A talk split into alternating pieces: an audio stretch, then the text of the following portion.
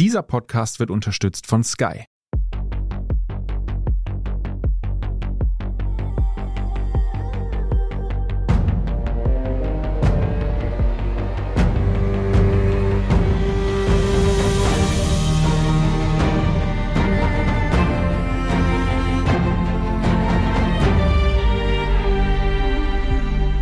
Ich bin Doris Prisching. Und ich bin Torben Pollerhof. Sie hören Serienreif, den Podcast über die mörderische Welt der Serien.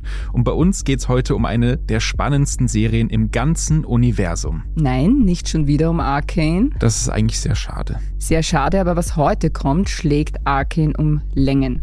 Denn heute geht's bei uns um die zweite Staffel von Der Pass, die faszinierende, fesselnde, furchterregende, unglaublich düstere Krimiserie auf Sky.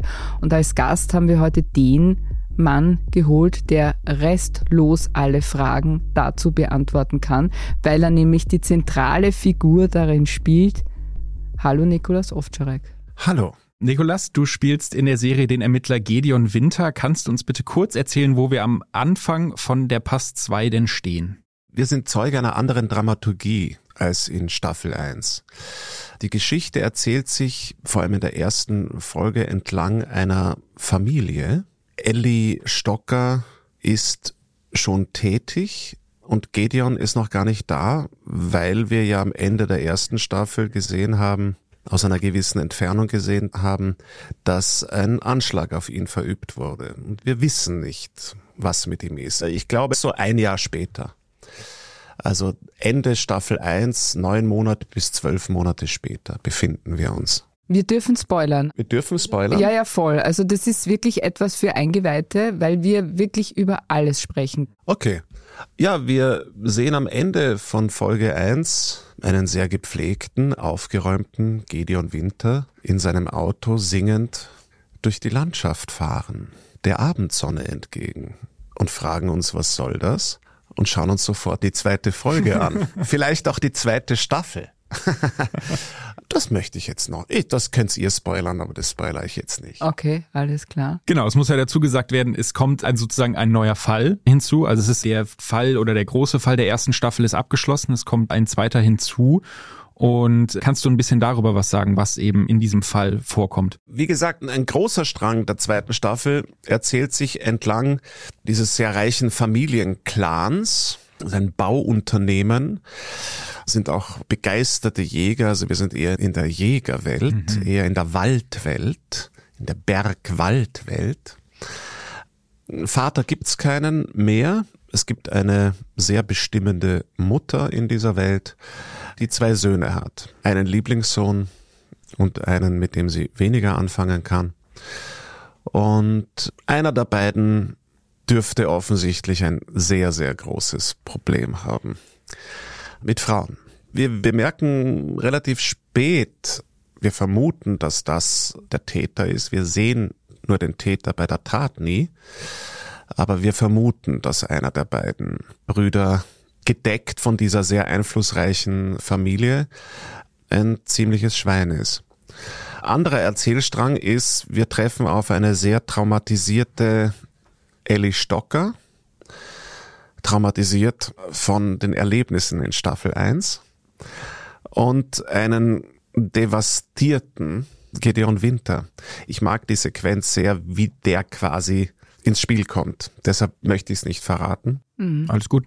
Aber es ist ein langer Weg zurück. Mhm. Vermutlich hat man nicht mit einer zweiten Staffel gerechnet. Hat man nicht mit einer zweiten gerechnet. Staffel gerechnet. Ich sage jetzt gerechnet. Mhm. Also es ist ein wundervolles Ende, äh, wie die Staffel 1 endet. Ist es. Mhm. Ich mag auch das Ende bei Staffel 2, aber das kann man ruhig riskieren. Also ich tauche nicht wie Pam in Dallas in der Dusche auf. Oder wacht Pam ja. nicht in der Dusche auf? Ist das Bobby? Pam? Bobby, Bobby wacht. Aber nein, Pam Na, wacht Pam wacht auf. auf. Bobby in steht in der Dusche. Und steht unter der Dusche. Okay, es ist ja. schon länger ja. her. Nein, nein, es ist aber unvergesslich eigentlich. Unvergesslich. Also ich weiß noch, wie wenn es gestern gewesen wäre. Die Herausforderung, die es gegeben haben muss, denke ich mir, ja, bei so einem starken Finish, bei so einer starken Staffel 1, war, wie kommt man an diese Höhe wieder heran? Kannst du mal bitte erzählen, Regie und Drehbuch haben wieder übernommen Cyril Boss und Philipp Stennert. Was waren da eure Überlegungen? Na, es waren keine gemeinsamen Überlegungen. Die beiden wie gesagt, sind auch Autoren der Serie und hatten natürlich für den Fall der Fälle eine gewisse Idee. Ich glaube, für den Fall der Fälle waren auch drei Staffeln angedacht, nur du kannst ja nicht damit rechnen. Eine zweite Staffel zu machen ist immer schwierig, weil wie willst du eine erfolgreiche erste toppen, ohne zu langweilen? Wenn du die exakt gleichen Ingredienzia quasi nimmst, wird's auch Fahrt, aber komplett neu erzählen darfst du es auch nicht. Ich glaube, wir haben eine andere Dramaturgie, eine etwas andere Erzählweise in Staffel 2. Wir sind noch viel mehr am psychologischen Background des Täters, viel mehr in der Welt des Täters, etwas weniger in der Welt der beiden Kommissare, mhm. was nichts macht. Ich glaube, in Staffel 3 wird das sehr konzentriert auf beide Kommissare wieder sein. Mhm hat das Ende ja auch von Staffel 2 ja eh ja. vorausgesetzt ja. sozusagen, dass es ja so weitergehen würde, ja. Also wir Schauspieler haben dann nichts Großes, nicht groß besprochen, was wir uns wünschen, sondern man kann den beiden Herren auch sehr vertrauen und waren dann, denke ich, sehr gespannt auf die Bücher und wie quasi die beiden Figuren wieder eingeführt werden, nach dem, was da passiert ist. Faszinierend fand ich vor allem den Interpretationsspielraum. Also wenn man überlegt, wie du gerade gesagt hast, in Staffel 1 geht es mehr um die Kommissare, jetzt sind wir in Staffel 2 und es geht mehr, wie du sagst, dieses tiefenpsychologische des Täters. Und vor allem in der ersten Staffel geht es noch um Vereinzelung, es geht um die Macht des Internets, über Überwachung. Was glaubst du, was sind so diese Schlagworte für die Staffel 2, worum es eigentlich geht, neben der offensichtlichen Handlung, die wir sehen? Familie, Vergangenheit, Krisenbewältigung auf der Kommissarseite die eigenen Leichen im Keller. Im wahrsten Sinne des Wortes. Ja. Weiß nicht, hilf mir. Was würdest du noch sagen? Na, ich finde, also das Familienthema ist definitiv ein großes. Also muss man, wie du gerade gesagt hast, es geht um eine einflussreiche Familie, die versucht, die Querelen des Jüngsten äh, oder einer der Brüder zu vertuschen und das eben, was sozusagen durch den Einfluss, die Macht und das Geld, was sie eben aufgebaut hat, besonders in der Region.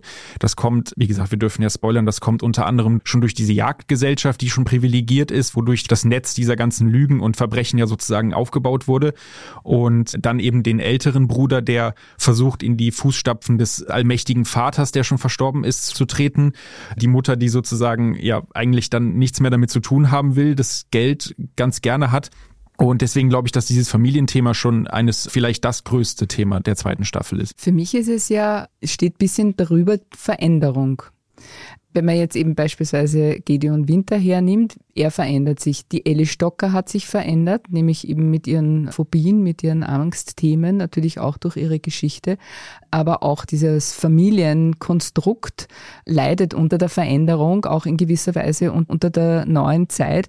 Und natürlich auch die Kollegin, jetzt weiß ich wieder nicht, wie sie heißt, die junge Kollegin. Äh, Jella Antic Jella Antic, heißt die Figur. Die ganz massiv konfrontiert wird mit ihrem Vater, der ja Nazi ist sozusagen, ja, und mit dem sie irgendwie nicht zu Rande kommt, weil das nicht mehr ihrer Zeit entspricht. Also für mich ist es ein bisschen die Veränderung und ich weiß nicht, vielleicht entspricht es auch ein bisschen, was du gesagt hast, was die psychologische Grundverfasstheit der Figuren betrifft auch. Abgrund wäre auch noch ein guter Begriff.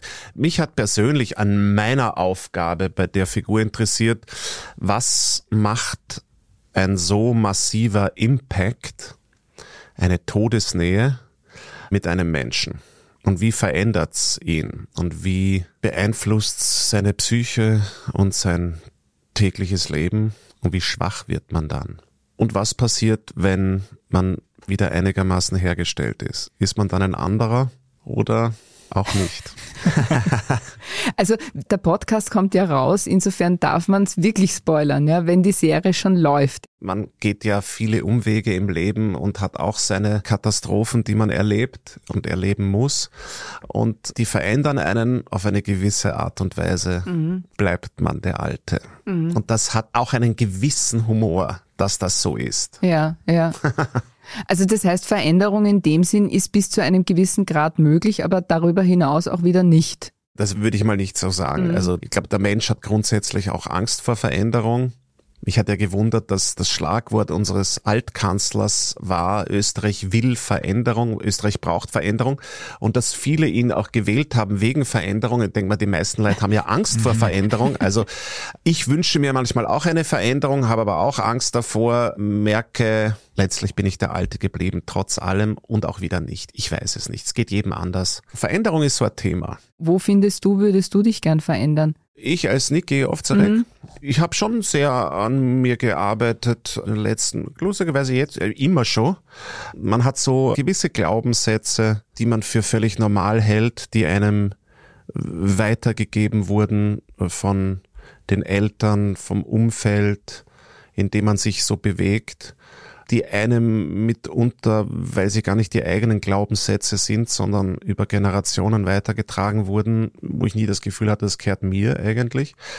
Man sie aber lebt und ausführt und dann gerät man in manche Einbahnstraße mit sich und dem Leben und dann gilt es, ich würde sagen, die Perspektive auf gewisse Themen ein wenig eine andere Perspektive einzunehmen und sein Denken und seine Denkmuster ein wenig zu hinterfragen. Und das hat bei mir viel mit Ängsten zu tun gehabt, wo ich selber nicht gewusst habe, woher kommt das, weil es ist mir ja nichts passiert. Also so Angst war immer so ein großes Thema, das ist es nicht mehr in meinem Leben ich bin ja jetzt nicht angstfrei, aber ich hatte, Angst hat sich manchmal wirklich verselbstständigt. Nur es hat was mit dem nicht im Jetztsein zu tun, sondern eher in der Zukunft. In der Vergangenheit war ich nie. Also ich schaue nie in die Vergangenheit. Ich kann mich auch an sehr wenig erinnern, was ich jetzt immer mehr merke, weil das war auch, denke ich, in meinem Leben so ein Glaubenssatz, den habe ich mir selber antrainiert. Ich musste sehr oft in meiner Kindheit den Wohnort wechseln und da in die Vergangenheit zu schauen, hat mir zu weh getan. Da gab es ja noch kein Internet und Handy und kein Fax und gar nichts. Man hat sich geschrieben. Aber ich musste immer wieder ein Leben aufgeben. Da war mir lieber, ich bleibe im Jetzt oder schaue in die Zukunft. So, das sind so Themen. Na eh, aber was ist jetzt zum Beispiel so ein Glaubenssatz, der nichts bringt und was ist ein Glaubenssatz, der dir ganz viel gebracht hat? Zum Beispiel, das ist ein lustiger Glaubenssatz. Also mein Vater, der bedauerlich während den Dreharbeiten vom Pass 2 verstorben ist, an Covid im Pflegeheim, der war ein 39er Jahrgang. Da gab's ja dann keine Psychopharmaka oder Psychotherapien. Und der hat halt mir gesagt, wenn ich irgendein Problem hatte, also Zeit seines Lebens, hat er zu mir gesagt, Bursche, das druck mal weg. Also das Wegdrücken von Problemen. Ein Klassiker. Ein Klassiker, ja, ich verstehe das. Verdrängen ja. und dann geht schon. Und das hat sich toll angehört. Vor allem hat das sehr beeindruckend immer gesagt, als ob das kein Problem wäre. Und das druckt man einfach elegant weg. Und da bin ich dann schon relativ bald an meine persönlichen Grenzen gestoßen, weil wegdrucken hat überhaupt keinen Sinn, wie wir wissen. So. Und da habe ich dann, denke ich, schon was verändert. Und stattdessen, was kann man machen, statt ein Wegdrucken? Dass ich dem Problem, was auch immer es sei, in aller Klarheit stellen, dann verliert es meistens auch an Monstrosität. Und dann stellt man sich dem und lebt damit. Also zum oder Beispiel um. der Angst vor dem Versagen jetzt, oder? Also wenn man von Angst spricht, ist ja ganz oft. Ja, aber das, das Problem an der Angst ist ja, dass es, wenn es wenigstens so konkret wäre. Die Angst ist ein Trigger-Moment, wo man gar nicht weiß, es ist einfach das pure Gefühl da. Es hat gar kein Ziel oder keine Ursache manchmal. Es ist eine grundsätzliche Situation. Also ich habe zum Beispiel, was für meinen Beruf ganz schlecht ist, also ich habe es hinter mir, aber ich hatte immer enormste Probenangst. Mhm. Anfangs auch noch beim Drehen, weil die Kamera mir wahnsinnig unheimlich war. Und beim Drehen ist es noch schlechter, weil beim Drehen ist es wirklich was anderes als die Bühne. Aber beim Drehen geht es um totale Entspannung. Trotz aller Umstände, die hinter der Kamera passieren. Du spielst eine intime Situation, sind aber 30 Leute im Raum, die nur mit ihrem Fachgebiet beschäftigt sind, jeweils. Aber so Probenangst, das war ziemlich unerträglich. Und da ging es auch nicht mit, jetzt druck mal weg, ging nicht viel weiter.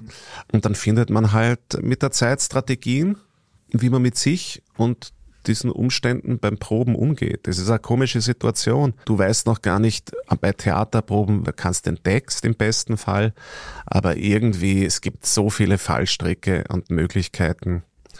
In die falsche Richtung zu gehen. Und beim Proben entwickelst du ja nicht nur eine Figur oder eine Situation, sondern mittlerweile, wie erzählt man das Stück sozusagen heute? Heute ist ganz wichtig, dass es immer eine Aktualität hat, wobei ich ja persönlich finde, wenn ein Stück gut ist, brauche ich keinen aktuellen Bezug noch dem Zuschauer präsentieren, weil dann hat er überhaupt nichts mehr zu tun. Und schöner ist doch, wenn der Zuschauer im Verhalten der Menschen erkennt, dass sich letztlich nicht so viel geändert hat als vor 100 Jahren oder 300 Jahren oder 2000 Jahren.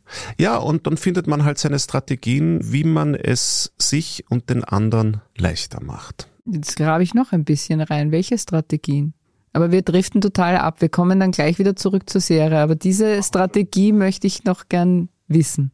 Ja, mein Problem war immer, dass ich die Angst gespürt habe und die anderen haben sie nicht gesehen und nicht gespürt. Außer, dass ich wahrscheinlich ein bisschen aggressiv war. Man sich dachte, spinnt. Aber, also eine, es klingt jetzt, aber ich merke immer mehr in den letzten zehn Jahren merke ich das. Eine fantastische Strategie ist, guten Morgen, guten Abend, bitte und danke. Also, wie geht man miteinander um? Und wie erzeugt man sowas wie Freiheit für sich im Arbeiten? Und das hat schon sehr viel mit einer sozialen Komponente zu tun wie wir Schauspieler mit Regie umgehen. Und das ist ja am Theater immer noch ein ziemlich rigides System ein sehr hierarchisches beim Drehen sowieso. Aber Hierarchie bedeutet ja, das ist ja, weil es ist ja künstlich hergestellte Situation, eine Probe oder ein Film oder ein Theaterstück für einen gewissen Zeitraum. Aber Hierarchie bedeutet ja nicht unbedingt, dass ich die unter mir unterdrücken und einengen muss, sondern dass ich eine gewisse Verantwortung habe.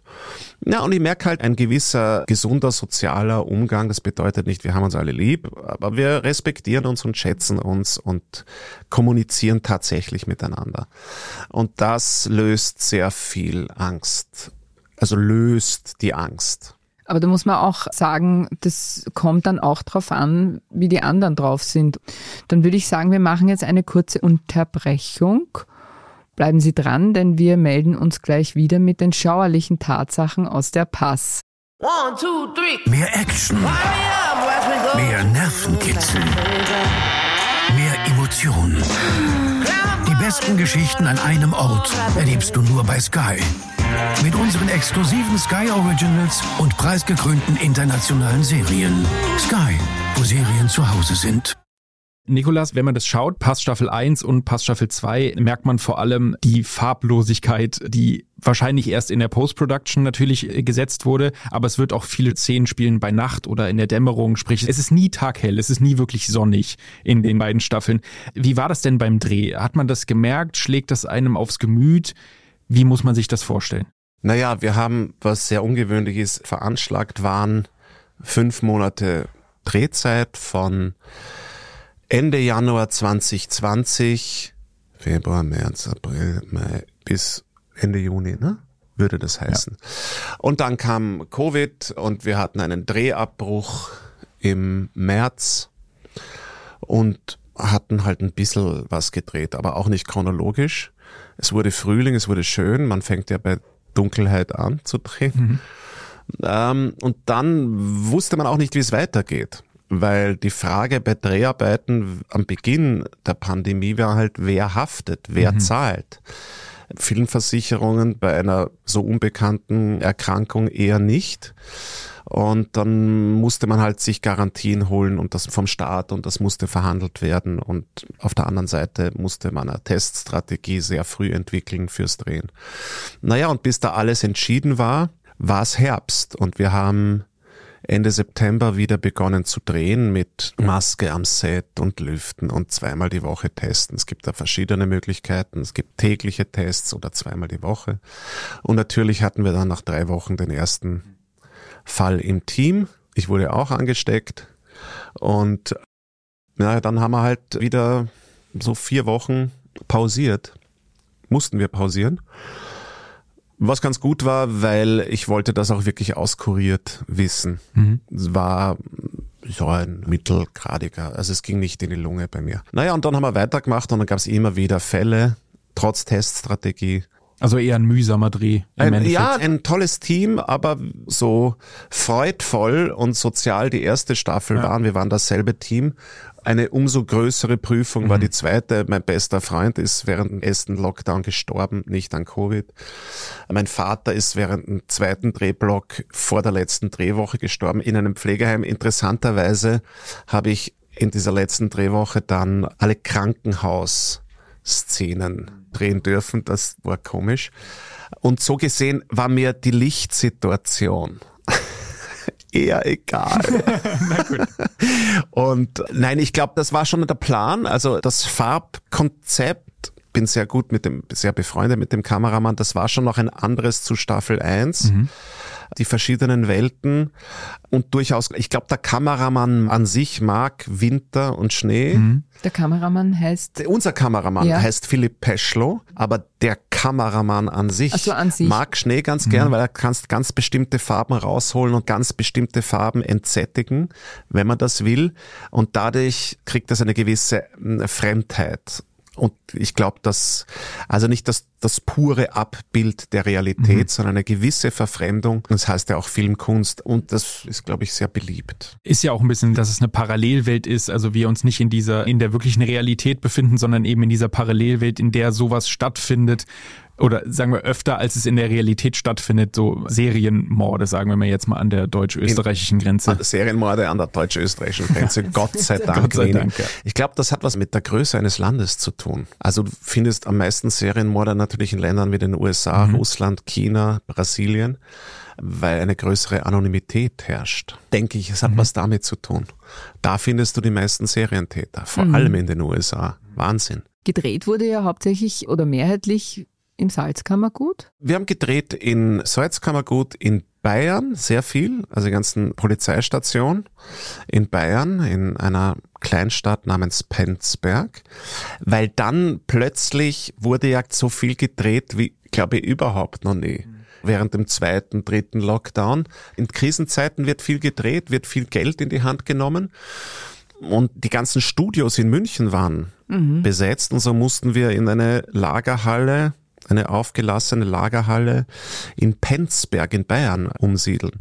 Wo haben wir noch gedreht? Salzburg Stadt, Salzkammergut, Bad Gastein, Pongau, Bad Gastein.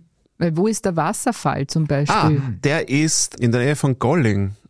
Golling ist Tauernautobahn von Salzburg Richtung Kärnten, eine halbe Stunde von Salzburg weg. Und da ist dieser Wasserfall, ja. Und war es jetzt kalt zu drehen? Ich meine, du sagst schon, die Elemente waren dir wurscht. Aber wenn es kalt wirkt, dann ist ja alles gut. Ich habe gar nicht so viel im Freien gedreht wie in der mhm. ersten Staffel. Glaub. Und wenn dann mit diesem geilen Pelzmantel. Also Und dann, dann der, der ist wirklich, der ist wahnsinnig schwer. ja, glaube ich. War übrigens großes Thema. Vor Staffel 1 traut man sich das. Ja. War großes Thema. Einen Pelzmantel zu tragen? Na, diesen Pelzmantel so. als Kommissar an so, und ist das nicht ein bisschen laut? Ist das nicht ein bisschen ja. dem Kostümbilden und mir wir wollten das. Ja, das ja, hätte ich weil auch das gesagt, ist doch herrlich. Super. Gute Entscheidung. Was ich auch eine geniale Entscheidung fand, war die Krücke. Weil es gibt einen Ermittler oder einen Kommissar, einen österreichischen, der eine Krücke hat. Weißt du, wer das ist? Jössasna, ja, Kottan. Der, ja, der Schremser. Der Schremser, stimmt. Aber der hat ja auch nur ein Bein der hat nur ein Bein, aber er hat auch eine Krücke. Und die Krücke hat er immer auch sehr tatkräftig eingesetzt. Ja, mit die hat er meistens die Täter zu Fall gebracht. Aber der war kein Thema bei euren Überlegungen. Wir knüpfen hier an. Na, überhaupt nicht. Also nicht. Ich denke jetzt das erste Mal dran. Ja, ja es war die Frage, da haben wir so Kameratests gemacht, zwei Krücken, eine Krücke wann wird da warum die Krücke los? So, aber an Schremser, Schremser, ja, ja, an Schremser, habe ich überhaupt nicht gedacht. Ich weiß es im Vornamen, weiß ich jetzt auch nicht mehr, aber es war der Schremser, ja. Ich glaube, er hatte keinen Vornamen. Nur der Schremser. Aber es, man muss auch sagen, äh, sehr wenige Personen in der Pass haben auch, sie haben Vornamen, aber sie werden nie genannt. Und äh, was man natürlich geradezu unpackbar findet, ist die Tatsache, dass hier Claudia Kottal wieder eine Rolle spielt, obwohl ich glaube, ihr hattet gar keine gemeinsame Szene, oder? Nein, wir hatten keine gemeinsame Szene. Aber wie kam sie dazu? Weißt du das? Ich habe sie empfohlen. Ah. Weil, nein, ich habe sie einfach empfohlen, weil ich die, ich bin auch nicht befreundet mit ihr, ich mhm. kenne sie schon lange. Das hat ja beim Film eh keinen Sinn. Du kannst wen empfehlen und meistens, wenn du wen empfiehlst, ist es ja nicht die Idee desjenigen, der es zu entscheiden hat und dann ist es eh weg. Nein, das ist eine ausgezeichnete Schauspielerin.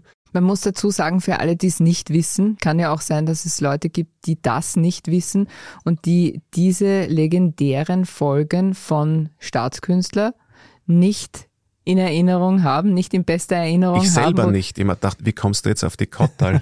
ich habe selber nicht im Bewusstsein. Na, das vergisst man nicht. Weil wir gerade schon bei Unwichtigkeiten waren oder äh, vermeintlichen mit dem Mantel. Was auch auffällt, ist vor allem jetzt Staffel 1 und Staffel 2, wie viele unterschiedliche Frisuren und Haarschnitte der Charakter Winter denn haben kann. Und was mir auch aufgefallen ist, wie sozusagen der Bart widerspiegelt, wie es gerade dem Inneren des Charakters geht. Ja.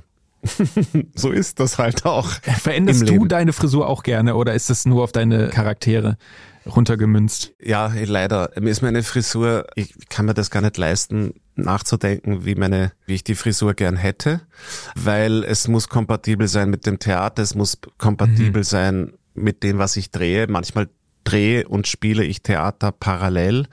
Manchmal drehe ich parallel. Mhm. Aber ich finde es ja schön, wenn man schon die Chance hat, eine Figur über lange Zeit zu erzählen, dass sich eine Figur auch äußerlich verändert, wie das halt so ist. Mhm. Aber die Bartlänge war mir auch gar nicht mehr so bewusst.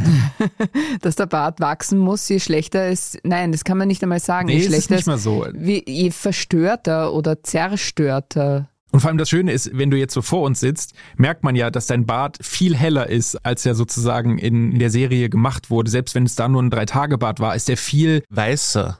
Nee, er, nicht mal, sondern doch, eher so er ist schmutziger aber auch. So ein bisschen also durch. Die haben nichts gemacht Gar mit meinem nichts. Bart. Nein. Das ist die, die, die Kontraste, Nein, die nachher. es ist einfach ein Jahr her. und, und der ist weißer geworden, weil ich alt werde.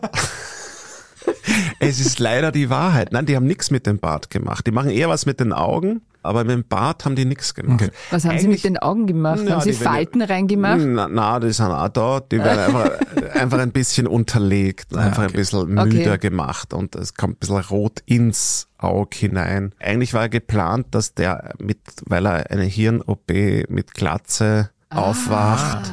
Und dann dachte, habe ich aber irgendwann einmal gesagt, na gut, der hat ja keinen Krebs.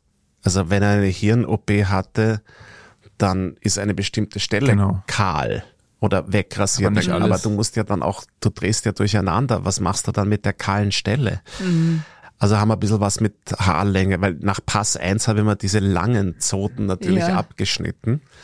Und die sind dann auch nicht, also weil es hieß, ich krieg eine Glatze auch. Also eine geschnittene, aber dann, dann mhm. wäre, also es war auch so disponiert, dass quasi alle Krankenhausszenen am Schluss des Drehs stattfinden. Aber dann habe ich gesagt, er hat ja keine Chemotherapie bekommen. Mhm. Also. Mhm. Und es gibt, glaube ich, nur eine Detailaufnahme, oder? Von der Wunde, wo es einmal, glaube ich, so kurz drüber schwenkt ja, und da ja. halt die Haare kürzer ja, sind und man es da sieht, dass da wirklich was rausgenommen wurde. Mit Serien kann man ja im Moment ziemlich weit kommen. Reizt dich der internationale Serien-Hype-Streaming-Markt, wo man eben halt wirklich auch sehr, sehr hoch hinauskommen kann? Was heißt hoch hinauskommen? Ich weiß nicht, zum Beispiel in einer HBO-Serie wie Game of Thrones mitspielen. Sowas in der Richtung. Jetzt bin ich 50.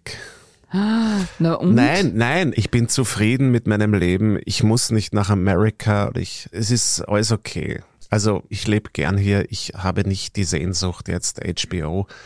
Das muss jetzt nicht unbedingt sein.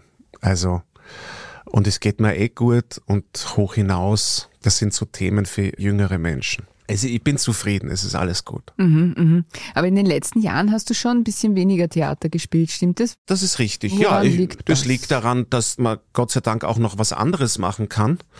Man kann ja vieles machen in dem Beruf. Ich war ein bisschen, ehrlich gesagt, theatermüde, weil ich sehr, sehr viel gespielt habe. Und immer am selben Haus oder fast immer am selben Haus. Und ich auch irgendwie die Angst verloren hatte vor der Kamera und irgendwie langsam verstanden habe, worum es beim Drehen geht, rein von der Technik her. Und meine Erfahrungen aus dem Theater einfach ins Drehen transferieren transplantieren oder was er immer wollte.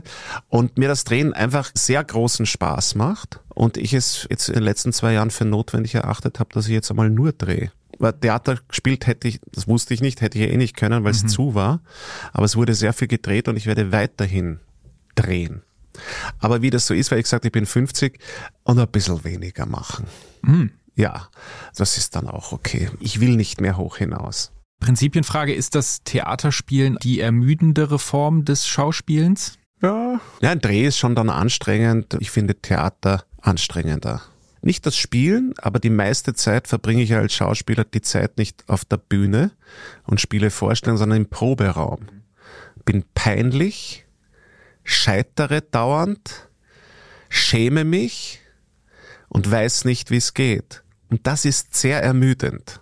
Aber es ist notwendig. Wenn man weiß, wie es geht, ist eh vorbei. Dann kannst du, musst aufhören. Wir müssen unbedingt noch über die Ibiza-Affäre reden. Deine Rolle als Julian H., nämlich in Verbindung bringen mit Gedeon Winter. Wie viel von Julian H. steckt in Gedeon Winter? Na, die sind wahrscheinlich verschwägert.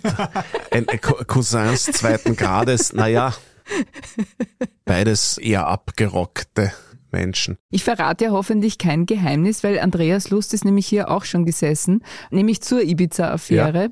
Ja. Und da hat äh, Torben etwas gestanden, und zwar, dass er dich parodiert. Naja, parodiert nicht, sondern es ist eher eine Hommage, die ich geübt habe. Du, der ich, Torben, ja. ja. Der Torben hat beim Andreas Lust gesagt, er hat wirklich vor dem Spiegel geübt, genau. Aber und zwar, was genau? Und zwar gibt's am Ende der ersten Folge von der Ibiza-Affäre die Szene, wo der Staatsanwalt dann bei Julian H. anruft und sagt, wir machen den Deal. Und dann ist die letzte Szene, ich glaube, du sitzt im Auto und du schaust in die Kamera und sagst dann, Moment, ich muss mich vorbereiten. Na endlich. Na, ich sitze nicht im Auto. Oder nicht im Auto? Nein, nein, es ist eine Autofahrt, dann ist ein Schnitt und ich schaue in die Kamera und sage, na endlich. Ja, verdammt, so geht's schön. richtig. Aber das habe ich geübt, deshalb, weil ich das Warum? so cool fand, das habe ich geübt. Und ich dachte, das muss ich in meinen Alltag einbauen irgendwie. Und es gibt jetzt aus der Pass Staffel 2 noch eine. Und zwar relativ am Ende, da gibt's das Verhör mit dem den Täter und es geht aufs Geständnis zu und dann kurz vorher kriegt er aber noch die Kurve, der Täter. Ja. Und dann gehen beide Ermittler, geht ihr zurück und dann kommst du in den Raum und lehnt sich gegen die Wand und sagst, ich gehe ein bisschen zurück vom Mikro. Arschloch! Ja, das hat dich beeindruckt. Das hat mich sehr Wollte beeindruckt. Ich überhaupt nicht so spielen. Warum nicht? Weil es hieß, und bitte, und dann fängst du damit an und denkst, ich habe überhaupt keinen Vorlauf, danke, aber ich find's nicht so interessant, weil der Zuschauer nichts zu tun hat. Der sieht eine Emotion, ja, aber ich sage immer, der Mensch ist eigentlich, um zu funktionieren, im Alltag ein Emotionsvermeider. Und das ist auch interessanter, sich anzuschauen, wie jemand eine Emotion vermeiden will, als sie rauszulassen. Und ja, ich fand's ein bisschen ein Klischee und ich wollte es nicht so spielen, aber, aber ich, ich diskutiere dann nicht lange, weil das ist ja Blödsinn dann zu diskutieren. Aber das Gefühl... Weil es war auch wahrscheinlich, es hat dir ja gefallen. Also Mega. passt's ja. Und die Emotion vermeiden ist ja vorher, während des Verhörs passiert. Ja. Ne? Genau, das ist ja die Szene kurz davor, wo dann gesagt wird, wo Winter sich ja zurückhalten muss und es ja dann auch im Endeffekt auch schafft und dann rausgeht und dann... Ich habe mir die Serie ja auch angesehen, also so von der Seite schaue ich dann ein bisschen zu und schaue dann wieder weg und höre nur zu. Und ich dachte mir, wie ich die Szene gesehen habe, naja, mein Gefühl war schon richtig ich hätte es nicht so spielen sollen. Jetzt bin ich aber ein bisschen beruhigt. Doch, ich fand es sehr cool. Ich habe aber auch einen Lieblings-Ovtcharek in der Pass. Das ist nicht der Ovtcharek, das ist die Ach Figur. Winter. Sorry. Schaas. Schaas? Schaas. Furchtbar, diese ganzen Fäkalausdrücke. äh, Entsetzlich. Schaas. Sage ich zum Beispiel nie. Als oh, Ovtcharek. Ja. Als Ovtcharek Als Ovtcharek sagt das nicht, ja, aber als Winter, der Winter ist Schaas. Also wir sagen nie das ist ein Schaas, sagen wir in Wien, aber wir sagen nie Schaas. Ja. Das ist, wie sich der Bayer, der Münchner vorstellt, mm, dass der dass Wiener, der Wiener ist. Schaas ja, sagt, stimmt, ja, ja, das stimmt, ja. Jetzt müssen wir ungern aber doch zu einem Ende kommen. Und jetzt noch die obligatorische Schlussfrage. Nein, noch eine Vorschlussfrage und zwar nach der dritten Staffel. Das kann man, glaube ich, schon sagen, dass es die geben wird. Ich denke ja. Ja. Ich Gut. denke, also ich weiß nicht, ob es offiziell verlautbart wurde, aber man muss ja noch die Förderungen und so bekommen. Es soll sie geben. Mhm. Es werden nicht Boss und Steinert machen Also mhm. die beiden Regisseure und Autoren, die sich zum, irgendwie verstehe ich es, also es scheint so einen geheimen Code zu geben, man macht keine dritte Staffel, das muss dann wer anders. Mhm. So, also, und die machen ein sehr interessantes Projekt, das ich jetzt hier nicht verraten werde, zur gleichen Zeit. Und haben während dem Dreh der zweiten Staffel gesagt, wir werden das nicht machen, wir werden die Storyline schreiben, also die Geschichte an sich, aber nicht die Dialoge und mhm. wir ziehen uns da jetzt zurück. Und ich konnte mir beim besten Willen nicht vorstellen, wer das dann machen soll, weil es ist ja sehr ungewöhnlich, dass es zwei Regisseure gibt, die gleichzeitig mhm. inszenieren. Geht eigentlich nicht. Gibt ja auch nicht zwei Chefredakteure. Aber es gibt zwei Moderatoren. Also es geht schon. Nein, es geht schon, weil das so ein großes Pensum ist bei Passdrehs, war es auch so, dass der eine Regisseur mit einer Unit innen gedreht hat, während parallel so, okay. der andere draußen gedreht hat, mhm. mit anderen Schauspielern, mhm. damit man fehlende Tage noch reinholt und beim Dreh, wenn das nicht war, waren halt beide am Set und der eine saß hinter der B-Kamera während der andere den Vormittagsdreh geleitet hat und am Nachmittag war es umgekehrt. manchmal haben sie sich auch widersprochen, es war überhaupt kein Problem. Also das ging sehr, sehr gut und mhm. man dachte, wie sollte es, das gibt's ja sonst nicht eigentlich, dass es zwei Regisseure mhm. gibt, die dann auch noch hinter der Kamera sitzen, als B-Kameramänner. Und na, jetzt ist es aber, denke ich, sehr geglückt. Es wird der Christopher Schier, der die Ibiza-Affäre inszeniert ja. hat, gemeinsam mit dem Kameramann der Ibiza-Affäre, dem Thomas Kienast, das verfilmen und ist die gleiche Produktionsfirma, mhm. deshalb sind die auch auf diese fantastische Idee gekommen. Mhm. So kann ich mir das sehr gut vorstellen. Super. Und eine Änderung wird noch sein, dass wir es im Sommer drehen. Ah, also wir drehen okay. nicht mehr Winter, was für den Kameramann, ich habe schon gehört, bedauert das. Weil ja, die ja. haben den Winter lieber, die Kameramänner. Ja, glaube ich. Naja, dann muss er halt aber nur in der Nacht drehen. Das geht ja auch. Glaub, für eine, aber für eine dritte Staffel ist das, glaube ich, nochmal ganz gut, dass das dann einen anderen Look auch haben wird. Und jetzt nur ganz kurz noch, was ist dein nächstes Projekt? Pass Staffel 3. Ah, echt? Wann fängt's an? Ende Mai. Super. Im Sommer. Ob es dann auch Farben geben wird? Ich bin gespannt. Naja, irgendwas wird es nicht geben. Hoffentlich wird es kein genaues Abbild der Realität. Nicht alles in negativ gedreht nachher. Ja. Damit kommen wir zum Ende. Nikolas, vielen, vielen Dank für deine Zeit. Vielen, vielen Dank für deine Expertise und deine Einsicht. Und äh, ich hoffe, dir hat es auch ein wenig gefallen. Und Absolut. ich hoffe ja, dass wir uns zur Staffel 3 wiederhören. Ja. Sehr gerne. Unbedingt. Cool. Dann machen wir das. Das war's mit Serienreif. Wenn Ihnen dieser Podcast gefallen hat, dann freuen wir uns über eine 5-Sterne-Bewertung. Damit Sie keine Folge mehr verpassen, abonnieren Sie uns doch einfach bei Apple Podcast, bei Spotify oder wo auch immer Sie Ihre Podcasts hören. Das nächste Mal hören wir uns am 17. Februar. Wir danken Christoph Grubitz an den Reglern und Ihnen fürs Zuhören. Bis zum nächsten Mal und frohes Schauen. Bye, bye.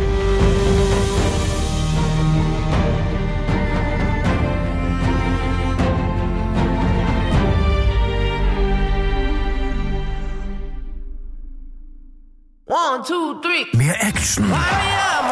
Mehr Nervenkitzel. Mehr Emotionen. Die besten Geschichten an einem Ort erlebst du nur bei Sky. Mit unseren exklusiven Sky Originals und preisgekrönten internationalen Serien. Sky, wo Serien zu Hause sind.